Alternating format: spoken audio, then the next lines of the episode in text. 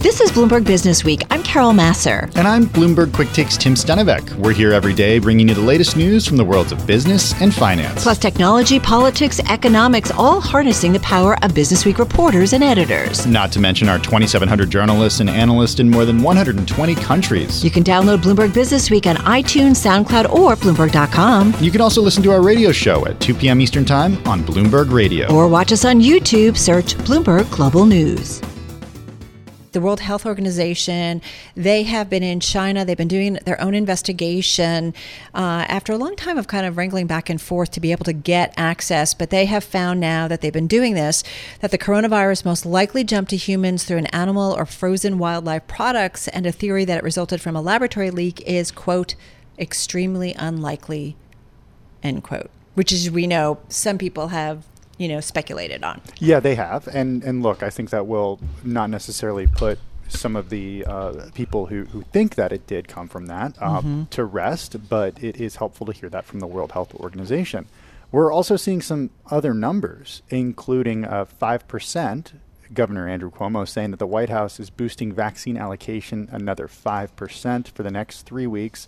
The additional 5% was announced on a White House call with governors on Tuesday, and it follows an initial 20% increase and then a subsequent 5%. Yeah, exactly. Uh, and it's interesting, though. Um, let's just see. It says the supply will only really increase when and if J and J is approved. Uh, right. The governor saying J and J would be a major and significant increase in production. There will be more information of that over the next few weeks. Listen, uh, you know, over the next two weeks, excuse me. But we know, uh, Tim, you and I have talked about it, and we've talked about it with medical professionals that it's going to take many and multiple vaccines to kind of get this all under control. And we know each vaccine, you know, comes with its own, you know, caveats. Two doses, one doses, extreme refrigeration, not so much the case. And there's still somewhat of a debate about, you know, should we just skip, you know, saving those second doses and get it out to more people? The Biden administration telling governors they are adamantly opposed to using second doses as first doses. I know from people who've gotten first dose, they're like, I want my second dose. Yeah, That's when course. I will feel secure and confident and comfortable. Uh, listen, let's do what the CDC says. We got a good, um, we got a good, uh, a good stat here in New York today too. Uh, the city has surpassed a million doses. Remember, um, Mayor Bill de Blasio had hoped to reach that by the end of January. Uh, it took a few extra days. Here we are on February 9th, and now we have surpassed that. Yeah, exactly. And just keep in mind global cases exceeding 106.5 million, deaths passing 2.32 million, and our global vaccine tracker, more than 134 million shots have been given worldwide. But as we know, in a world of many billions of people. Uh, one of the other things that we're watching when it comes to COVID is Tonix Pharmaceuticals surging yesterday up 22%, rallying again today up 15% before backing off a little bit. Well, actually a lot, but they're still up about 5 6% today, uh, up nearly uh, 142% now this year after a 42% drop last, last year. Just kind of setting the scene because it's a company story, it's a fundamental story, but it's also a stock story. Um, and let's talk about why we're seeing the big moves because apparently the company company has come out and said it is developing a COVID 19 skin test, and that has got investors interested. Dr. Seth Lederman is a guest and friend of the show, co founder, CEO, and chairman of the New York based specialty pharmaceutical and clinical stage biopharma company, Tonix Pharmaceuticals. He's with us today on the phone in New Bedford, Massachusetts. Dr. Lederman, good to have you back here on Bloomberg. Uh, investors very enthused about this development. Tell us about this COVID 19 skin test. Well, we're developing a vaccine primarily that stimulates T cell immunity. It's based on a live viral vector that's called horsepox, and it's a one shot vaccine that we believe, from historical parallels, could provide decades of protection. We have monkey data supporting the vaccine. So we were very happy when we announced yesterday that we're de- developing a skin test that will measure T cell immunity to COVID. And we think that this is important because there are two arms of the immune system antibodies and T cells. Antibodies are transient, they can be measured for maybe three or six months, but T cells last for years or decades. So we think it will be very important to figure out how many people have T cell immunity instead of just the antibody test. How, uh, how long do you think that will sticker? I mean, how long do you think we will have to know this? I mean, I'm, I'm thinking about this in the context of right us being on the other side of this pandemic at some point. but how many more years do you envision us actually needing to get tested for immunity? Well, unfortunately, I think that COVID is here to stay. I, I think it's the majority opinion of people that of experts that COVID will become endemic after okay, the pandemic. So I, I, just want to make sure I understand this. Here to stay, we've only eradicated one one thing, and that is smallpox in, in around the world. Uh, smallpox, we were very fortunate, was eradicated because it was extremely deadly. 30% of infected people died. But part of the success of, of smallpox eradication was the vaccine that was used. And the other part of the success with smallpox vaccination was that there were no animal reservoirs. And by animal reservoirs, I mean that no other non human animals got infected with it. With COVID, we already know that's not the case. Minks, hamsters, uh, tigers, a variety of different animals get. So it's very, unfortunately, unlikely that this might be eradicated.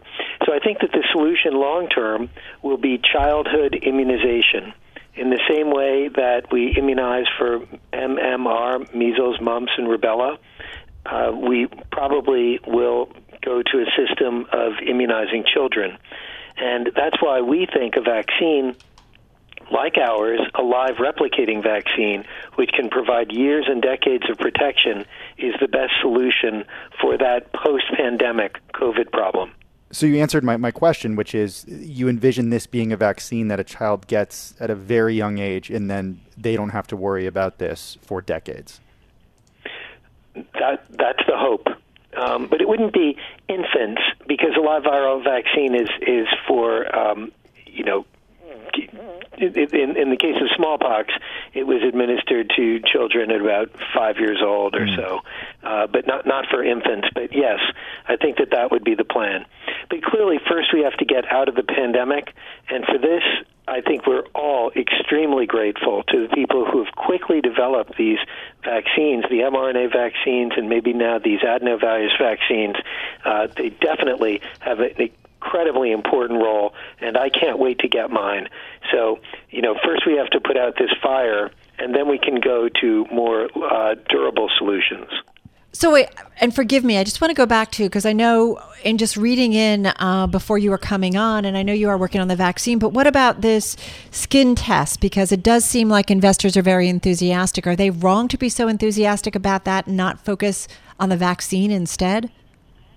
The skin test is very important. I was mentioning the vaccine because it tells a little bit of the story about how we got to the skin test. But the skin test is very important because we really don't know how many people have immunity and we can't measure it. So there are many cases, for example, where there's a husband and a wife, and one of the spouses gets infected, the other cares for them, but for example, the caregiver frequently doesn't get sick, doesn't develop antibodies, etc. We believe that a number of these cases actually T cell immunity develops without antibodies.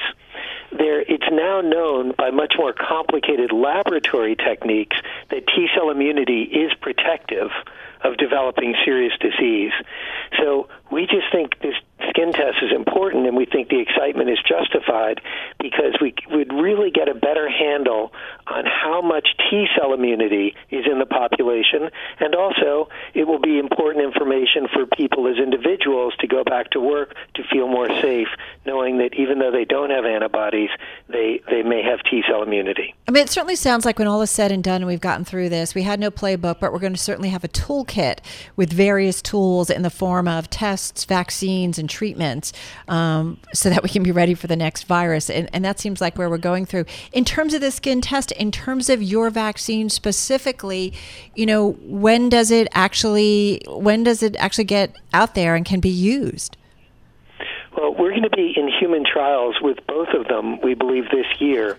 But I think in terms of you know getting out beyond trials, hopefully 2022, and but we'll have to see what the regulatory environment is like, how well the current vaccines are keeping the situation under control. Because if we go to a more traditional vaccine development, you know that could be three years or so. Not for the skin test, but for the vaccine. But does but, but does that become really rem- Does that become moot? At the, um, forgive me for interrupting because I'm just trying to understand. Does that become moot though at this point? Because if we've got vaccines that are already out there that we're using that are working.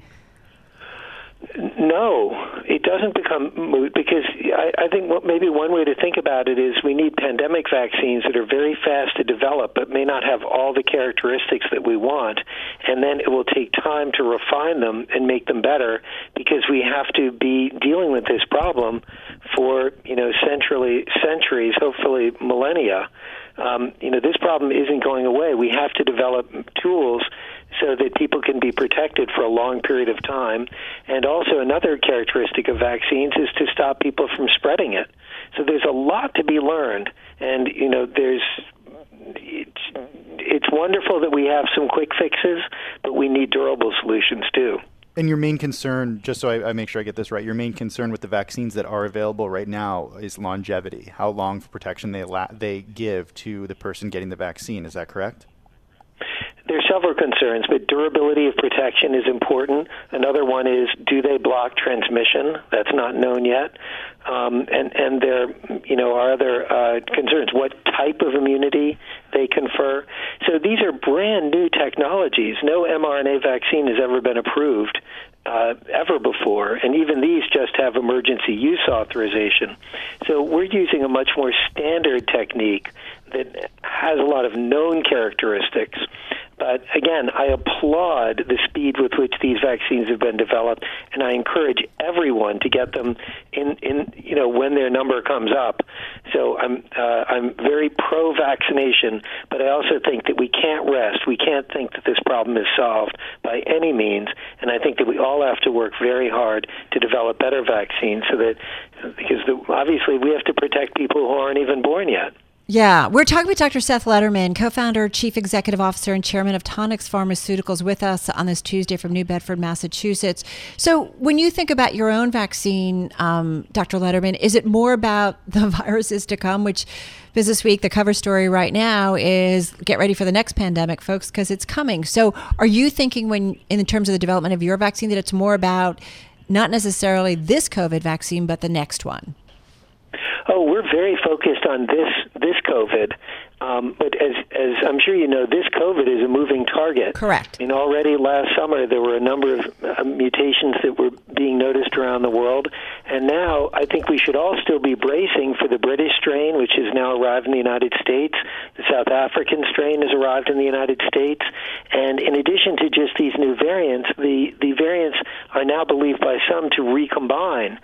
So we have a lot of misery to go through before we are out of this. So um, our vaccine, we, we believe, can be important for this COVID. Uh, can be adaptable to variants, and um, we we cannot get complacent just because we have these first few vaccines. Dr. Lederman, what do you mean by these uh, strains, these new variants can recombine? What what does that mean? Well, that means that you know the the so-called British variant is defined by a number of mutations, and the South African mutation is defined by a number of mutations. But there are already viruses that look like they have some from some and some from another some from one and some from the other.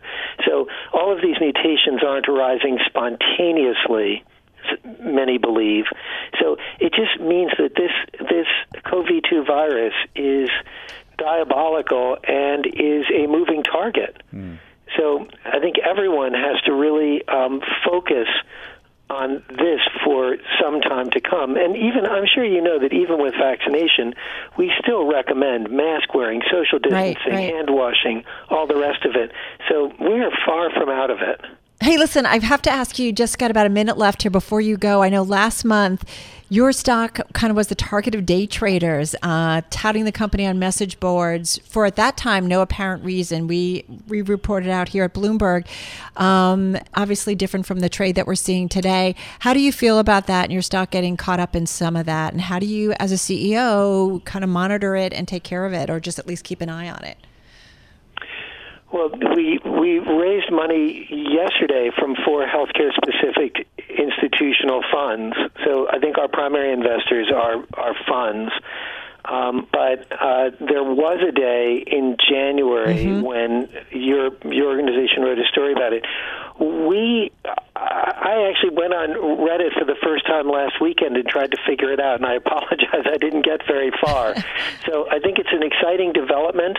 Um, uh, it, so far, I, to my knowledge, we haven't really been caught up in it.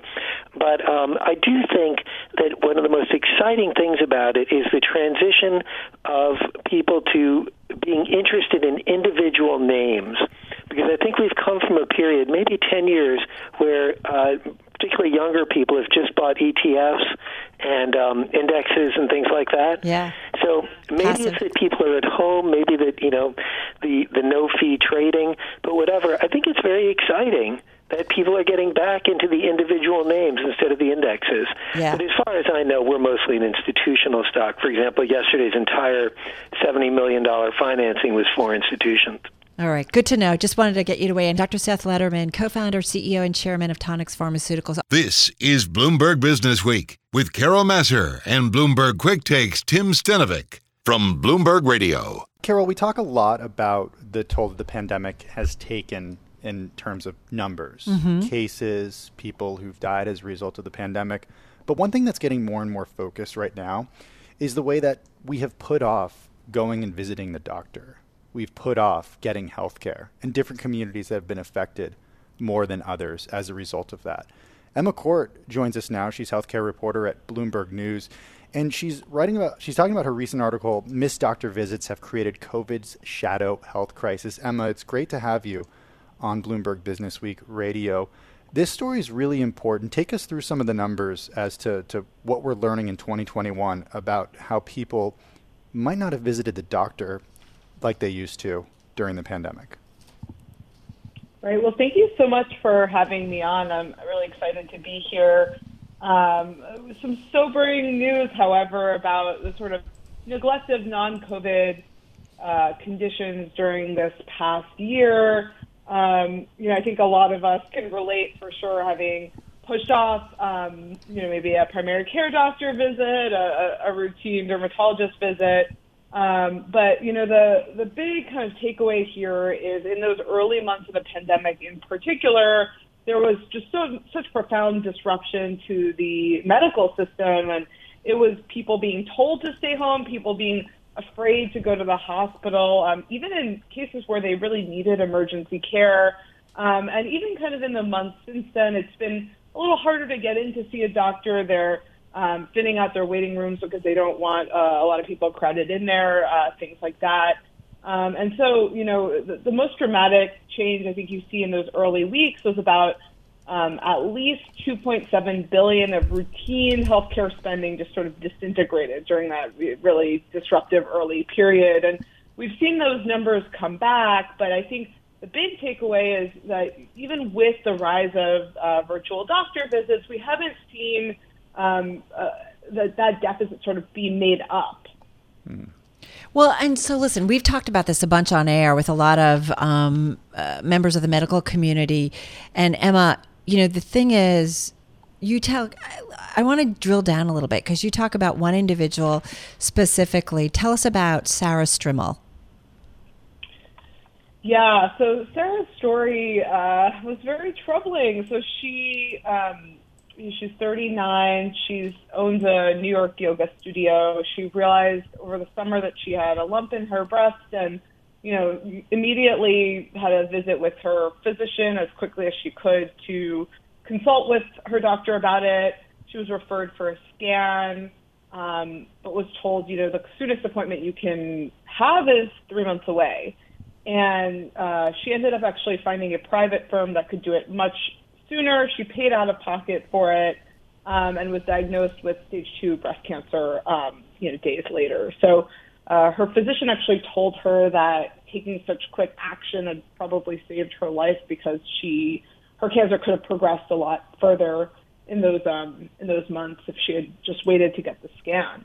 And I think that kind of illustrates how you know one of the most dramatic, scenarios in which um, not having easy, ready access to a physician um, can really affect people's health. Now, we, we hope that all these um, miss preventative care or routine care or even scans like uh, Sarah, with Sarah, that all these kind of disruptions to the system don't have such dramatic effects for people's health, but it's likely that it, it will, especially in situations where it's a chronic, you know, you have chronic conditions like diabetes or hypertension, and you really do need to have ready, continuous monitoring of those um, of those conditions. Otherwise, you can have you know complications, and and it can worsen your quality of life. It can even you know kill people. Right, right. And listen, right, there's implications for someone's individual personal health, but there's also, you know, if we think about it down the road, maybe also how it will add to overall healthcare costs uh, in this nation. Listen, this, I think everybody can relate to this story where things were put off during the pandemic, partly because you didn't want to go near health facilities and partly because health facility says, don't come near me. And so now we're all playing catch up. Right, Tim? I kidded with you about even going to the dentist for a while. I know, but you know what? It worked. I went to the dentist and it was all good. I'm kind of tough. Uh, Emma, this is a really smart story. Um, thank you for bringing to us. Uh, we really appreciate it. Emma Court, she's healthcare reporter at Bloomberg News on the phone in New York City. And uh, I know as soon as things were open, I was like, all right, let's go back, right? yeah, it absolutely makes sense. I mean, think about the way that people change their behavior Yeah. early on in the pandemic and continue to as well. really important. This is Bloomberg Business Week with Carol Massar and Bloomberg Quick Takes Tim Stenovec from Bloomberg Radio. Do want to get to among our most read stories on the Bloomberg. Love, love, love this story. Uh, the headline for it, uh, really says so much, Tim. It's about the mastermind behind one of the world's richest companies, a $2.3 trillion fortress. Reporting for Bloomberg Business Week with another deep dive, amazing one, is Bloomberg News technology reporter Austin Carr joining us on the phone in Los Angeles. And Austin, I love this star- story, and I think about you know, when we think about the genius behind this company, we understandably and rightfully think typically of Tim Cook's predecessor at Apple. We think about Steve Jobs. And yet, Tim Cook has really taken Apple to a whole other level. Totally. Um, what this story really dives into is a different exploration of Apple. Uh, traditionally, every look at Apple is about its product, about the, the mythology of Steve Jobs, about its design DNA. And what we really wanted to show was, in fact, equally important to that uh, trajectory of this company is the operational, the supply chain DNA that, that Tim Cook had baked into the into the company, uh, as well as sort of the, the the political and diplomacy skills he brings as a leader uh, of the company, which is definitely uh, you know we have someone in there just describing his personality as a you know a tad boring perhaps compared to Steve Jobs, but but that's what Apple needed in the last years uh, last ten years, especially during the the Trump era. Joel Weber, you're also with us, joining us, and uh, this is like one of those stories I just love that you you learn something else about a company that we cover so much, but yet here you go, you find out something new.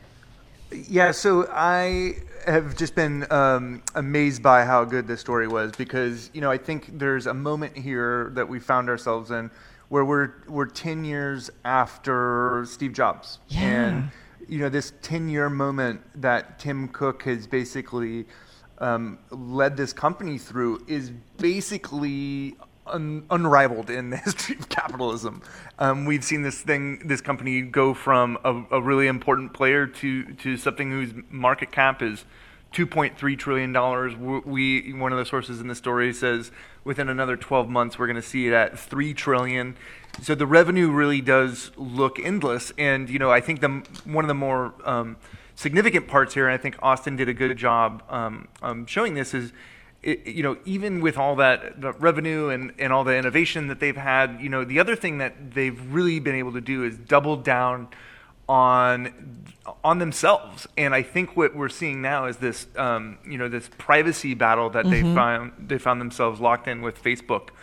Uh, you know, Tim Cook is very effective at uh, wielding the public's uh, focus and effectively has has really turned this into a conversation about privacy, which really benefits Apple and is a challenging one for Facebook. And and Austin, what what are the stakes when you think about what that means, um, not only for for the, the two sides and how they've been kind of waging war publicly, but but where it might unfold going forward? Yeah, the, the the really brilliant thing we've seen is sort of Apple apply its marketing uh, strengths to the political realm. Um, you know, at, there's this public messaging battle, not just between Apple and Facebook, Tim Cook and Mark Zuckerberg, but essentially Apple and every software maker out there, from Spotify to Epic Games.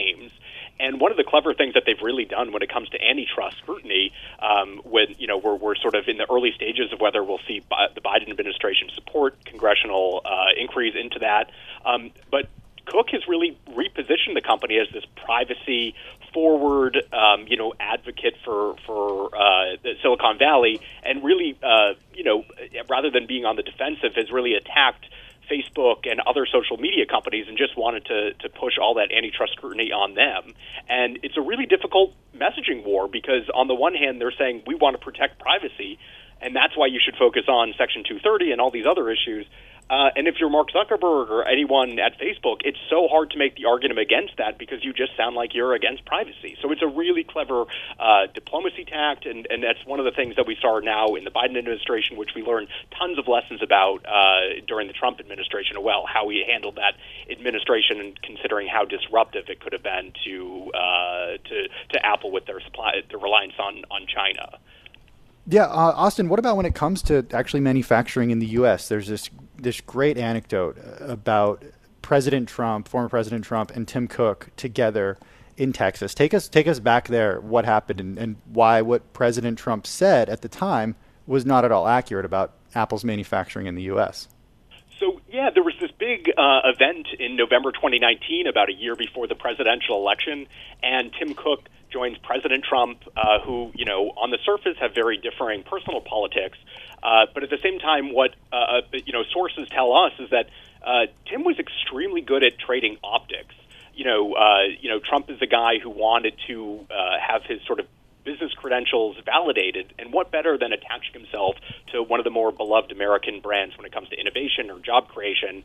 Uh, and and they come to this this tour at Texas and sort of present it as this uh, you know, the future of U.S. manufacturing, a sign that this reshoring effort that, that Trump has has taken on with the trade war is working. Uh, but internally, over the years, sources just said that factory was quite a disappointment. Um, it was sort of an early experiment to see whether the U.S. supply chain could compete with China's, and one source just said it failed miserably. Uh, so the irony was that even with those struggles at the plant, Tim Cook was still usal, able to to repurpose that to use the Apple brand and reposition that factory uh, to sort of uh, you know help solidify his relationship with Trump, which who knows could have uh, uh you know re- led to more tariff relief, uh, less disruption to their their supply chain, and, and generally speaking, just less you know ire uh, from Trump, you know from tweets like you've seen him criticize other CEOs, particularly Jeff Bezos. Tim Cook never received that, and it's like this, it's, it's because of this diplomacy efforts that he he did at the at, at, at, uh, in Texas as well as in Washington over the past four years. Yeah, I think what's interesting too is you write about just this kind of unlikely, but it really kind of makes sense this combination between Tim Cook of Apple and President Donald Trump. And a lot of it had to do, as you write, uh, about this kind of the president really craving a mainstream business validation. It is an amazing story, like Joel, Joel mentioned, really just a lot of information and just gives you some more insight into the man who's, you know, leading one of the biggest companies out there. Uh, Joel Weber, thank you so much, editor of Bloomberg Business Week. Austin Carr, tech reporter at Bloomberg. Bloomberg News on the phone in LA. You're listening to Bloomberg Business Week with Carol Massar and Bloomberg Quick Takes Tim Stenovec on Bloomberg Radio. All right, everyone. Uh, just about 60 minutes left in today's trading session. And one of the top stories today is how House Democrats are proposing to limit the next round of COVID 19 relief payments. And they're talking about households or making the limitations to households earning less than $200,000. We know that there's been a fair amount of pushback uh, on both sides of the aisle when it comes to President uh, Biden's $1.9 trillion stimulus package. So let's get into it, Tim. Let's bring in Bloomberg News congressional tax reporter Laura Davison. She's on the phone in D.C. So, Laura, tell us about the latest and what you're hearing and, and maybe what's likely to happen in order to get this COVID 19 relief package through. Yeah, so last night, um, House Democrats put out a series of different proposals, and one of the things that we were really watching for was, you know, where exactly are these uh, these stimulus payments going to go? Um, this has been a point uh, of contention between uh, Republicans and Democrats, and even with among Democrats for for several days. Where they landed on this proposal is that if you um, are a single person earning um, $75,000 a year, you get that full $1,400 payment. Same, a couple, married couple making uh, uh, up to $150,000 will get $1,400 each. Those payments will then phase out for singles earning up to $100,000 or couples earning up to $200,000. And, and this was sort of a compromise between uh, what some uh, Senate Democrats had wanted. Uh, they kept those caps, but they basically phased the payments out uh, more quickly than they did in, in previous in previous bills. Um, so what's next? Uh, they, they, will go and do what's called a markup. This is basically going through the legislation line by line um, in the House uh, all this week. Uh, it was basically they'll wrap everything up by the end of this week, looking to vote on the legislation potentially as soon as next week. And then Pelosi has said she'll send it over to the Senate um, as soon as they're done in the House. They're looking to pass this, you know, fully through Congress by mid March. Okay, so how does this compare, Laura, to what Republicans wanted to see? So basically, Republicans wanted to have a lower cap. So instead of fifty thousand dollars, they wanted forty thousand dollars instead of you know a hundred thousand or sorry instead of a sorry, I misquoted those numbers. Instead of $75,000, they wanted them capped at $50,000. And instead of having um, couples uh, earning up to $200,000, Democrats proposed, they wanted to, to phase those out around $80,000. So the, the, the limits were, uh, were, were pretty stark. And also de- Republicans were proposing only $1,000 per person versus that 1400 that Democrats have been talking about. So does this indeed make it a, a more, make these payments more targeted? Does it does it indeed help prevent this from benefiting the wealthy, or are there still some issues to work out? They have really cut off, uh, you know, sort of the the issues that we saw with some previous rounds, or kind of issues that were discussed. If they hadn't put these caps on, you know, these payments going to, you know, three hundred thousand dollar, you know, a year households, that won't happen under here. Basically, the difference uh, the, though kind of on the lower end side of the income spectrum, it's very similar to what we've seen. The big difference when you look at the numbers comparing, you know, like the, the payments from the CARES Act versus this proposal is that households with children will just get a lot more money. So under the CARES Act, it was only $500 per kid. This would have it at um, you know $1,400 per kid. So you know a family of four under that um, under that $150,000 income threshold will get $5,600. So it's a, it's a pretty large check, uh, particularly for households that have you know two, three, or four children. So what they're trying to do, I it sounds like Laura is like try and really hopefully make sure money is going to people who might be most likely struggling. And we know folks with kids. Um, you know, I was looking at a story that you also put out. Um, with Katerina Sarieva about U.S. child poverty crisis. Uh, I mean, more than 8 million Americans, including many children, falling into poverty during the second half of last year. I mean, you know, it's hard to look away from that and it's hard not to think about, all right, how do we best make sure that kids are being taken care of, that there's food on their table, and that the parents that are overseeing them can do that? Yeah, so this is another key portion of, of the Democrats' proposal is to do this child tax credit. Um, and this would essentially work as sort of a, a separate round of, of stimulus payments versus kind of the child tax credit, how we thought about it for years. It's, you know, it's just something that you know, either gets added on to your tax refund or gets used to offset tax liability. What this proposal would do would send out a payment uh, a monthly payment, uh, spreading out the, the total value of, of the credit throughout the year. So for, you know, a, a single child would be, you know, between, depending on the age of the child, between 250 to $300 a month. So this is something they propose to do for the rest of this year, but Democrats are already thinking about how could we make this a permanent proposal so that households have a little bit of extra infusion uh, to pay for, for expenses throughout the year. Can I just mention a chart? More than 16% of children in the U.S. were in poverty in December. That wow. just, that's just rough. That's Laura, rough time you know, the timeline for these checks. You know, we, we talk a lot about the 1.9 trillion dollar stimulus package. Unclear the timeline there, but but how quickly could people get relief? So the IRS has said that they um, are, are prepared uh, and ready to go if the if Congress passes another round um, in December when they passed the stimulus bill. They got those checks really out within a matter of, of days. Um, they started sending them, and you know, kind of over the course of three or four weeks, they got the vast majority of those payments out. Same thing here. We could see that you know if they are able to pass this bill mid March, sort of by you know mid to late March, people could start seeing the direct deposits. For the child tax credit, that will take longer. Congress is going to give the IRS until July to start sending those out. Yeah, it, it's interesting. Um, are you anticipating? All right, so I mean, something's going to happen, right? And it's obviously going to be a little bit different from what President Biden put out there, but it's moving along. Bottom line. It's, it certainly is. You know, the question really is when they move it over to the Senate, that's when all the uh, the funky rules about the special budget process that they're using, and that's when we could see parts getting stripped out of this bill as they uh, run afoul of this uh, budget reconciliation process. Hey, Laura, one last quick question: Is impeachment going to get in the way of any of this? Do you think? Um, impeachment looks like it will wrap, you know, by um, early next week. Okay. If they're able to kind of stick to the timeline laid out, it should be done soon. All right, good to know. Um, Laura, thank you so much. Really appreciate it. Laura Davison, congressional tax reporter at Bloomberg News, on the phone from Washington, D.C. Tim, you know, I'm looking at her story and you know, what you could get versus what you could get under the CARES Act. I mean, it does sound like they're trying to figure out how to make sure that the money gets to the right hands. And uh, it's hard to argue with that, some would Right, say. right. The criticism, of course, is that it's not targeted enough, right? It's, Correct. It's go, stimulus payments are going to people who are working, people who don't necessarily need the money. And uh, when that happens, we've learned uh, they might save it, they might not spend it. Right. And it won't have that stimulating effect that economists are looking for. Exactly, which is why it's so tricky, and which is why we, you know, kicked off the top of the show talking to Mike about, you know, some of these things we have to think about longer term investments and longer term impact. I'm driving in my car. I turn on the radio. How about you let me drive? Oh, no, no, no, no. Who's gonna drive you home? Honey, please, I'll do the driving. Drive on. Excuse me, I want to drive. Just drive, baby. It's the question that drives us. This is the drive to the close That funky music will drive us till the dawn. on Bloomberg Radio.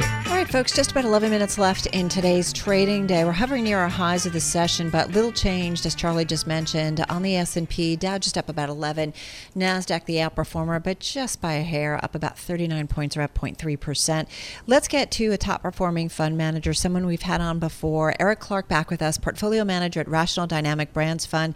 His Rational Dynamic Brands Fund, by the way, continuing to beat just about all of its peers this year and over the last five years. Over the past five years, check it out, up on average nearly 23% annually, putting his fund in the 95th percentile, according to our data here at Bloomberg.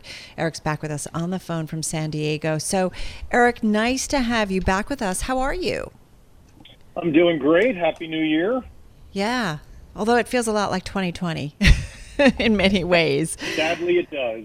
Well, so listen, you dig into different brands. A lot of them are names that we know. We've talked about it before, whether it's an Amazon, an Apple, a MasterCard, a Nike.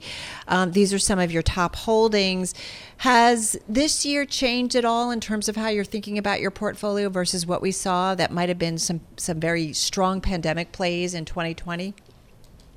It really has. You know, we've we're we're probably as balanced by the winners of last year that we think still have a lot of room to run, with some of the laggards turned to leaders of particularly areas where we we think consumers are really pent up, and and travel at, is certainly right at the top of my list. Getting out rather than staying in, and and we're we're still. It's obviously still winter. We're we're in February, but it won't shock me soon if we get to hear from from Airbnb and Marriott and Hilton, some of those brands, and they talk about the reservations being, you know, kind of building as people get excited for spring and summer travel. And I don't think that's in the stocks yet. So we're building that big travel basket, if you will, of, of great brands. Okay, so explain how you can be bullish both on, on Airbnb and on, on Hilton, right? Because so many could argue that Airbnb is disrupting Hilton. That's true. I, I, you know, to be honest with you, I think there's going to be so much demand, it's going to overflow. I mean, I, certainly the Airbnb and the VRBO, and, and and we own Expedia for the VRBO exposure. Um, that's an area that's really become popular because of COVID, and I think it will continue. But in many cases, I mean, Airbnb is extremely expensive uh, relative to the to the other companies. We still love it, but but the the demand is going to kind of outstrip supply between the the the house sharing as well as the hotel. So I just think the whole group, as well as the platforms of Expedia and Booking, are just going to experience some epic demand across the board. So, Eric, have you been doing any buying or paring back of some of your positions? I'm just cur- curious about any kind of logistical moves that you've been making in your portfolio. Yeah, I mean, we've we've certainly done some trimming of the higher uh, valuation winners of 2020. Uh, you know, we had a much bigger position in PayPal, still love it. Uh, Square, still love it, but we've we've kind of pared back some of those high valuation names. I mean, everybody's kind of over their skis, lathered up with with tech, but Mm. everybody is underweight the consumer brands, particularly in consumer discretionary. So I love being in an area that isn't crowded when when the valuations are much better and we see some some great demand. And and you know we're still with the VIX still stubbornly over 20. We're still using tactical trading, active trading as a way to to kind of use some cash, get in, get paid, and then get back into cash, and then wait for another opportunity. So between that and just uh, avoiding some of the higher valuation names that we think comparisons year over year are just going to be too too difficult. Uh, I love the balance that we have now between the the old winners and the and the kind of laggards to turn to turn leaders this year. Okay, so you guys own Uber. Uh, you you say that you love the stock. Why we have Lyft earnings after the bell today? Why Uber and not Lyft? And and what do you think of that 1.1 billion dollar acquisition of Drizly that was announced last week? I, I think it's great on, on the Drizly acquisition. I mean, I think it just fills up their ability to kind of control the last mile. And, and I, I like Lyft and Uber. I just think Uber has a lot more optionality with all the other subsidiaries that they have and have uh, uh, exposure to through JVs around the world. But I, you know, I, I, for the same reason that travel should do well, the things that are tied to travel, like an Uber, like a Lyft, should do well as a recovery theme and and I like you know they have the Uber Eats um, that I you know let's face it we got used to certain things. Some of that will continue on the Uber Eats side. With the Drizly, you get a new uh, revenue stream, and then you have the ride the ride sharing as well that that'll that'll eventually come back and has already I'm sure seen lots of uh, lots of recovery. So I, I just, not to mention from a technical perspective, that stock looks like it's just on the verge of breaking out. So that's kind of an early breakout sign for that for that group when some of the other tech stocks have run and in my opinion are pretty extended to the upside. Well, well, having said that, are you, I hate to use this expression, keeping some powder dry, um, but are you holding back because there's been such a run up and waiting for a better entry point? I'm just curious if you have upped your cash positions at all so that when we do see a pullback, which many predict, that you can kind of get in there at some lower rates. Well, we are. I mean, we, we, we're, we're tending to trim some things that are at the top end of the range and adding to some things that are kind of at the bottom end of the range and it's not getting a lot of, of news, mm. but we've had a bit of a, a rolling correction over the last couple of months. It hasn't been a very even everything going up at the same time. So uh, I love the ability to sell something that's that's up and to the right and to the top, and then buy something that's already experienced a five or ten percent pullback, and, and and just keep recycling that that cash allocation into names that have much bigger upside to keep this thing rolling.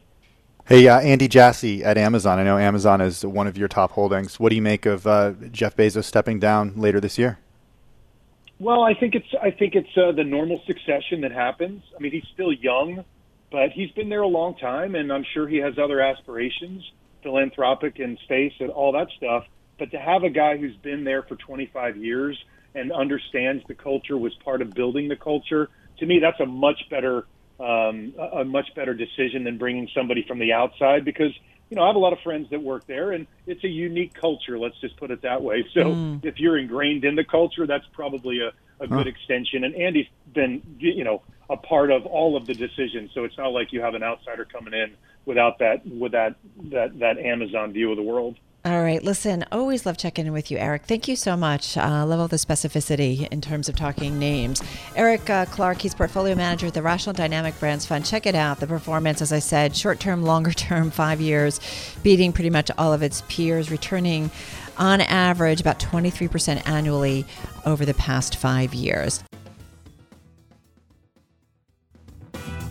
Thanks for listening to Bloomberg Business Week. Download the podcast on iTunes, SoundCloud, or Bloomberg.com. And you can also listen to our radio show at 2 p.m. Eastern on Bloomberg Radio or watch us on YouTube. Search Bloomberg Global News.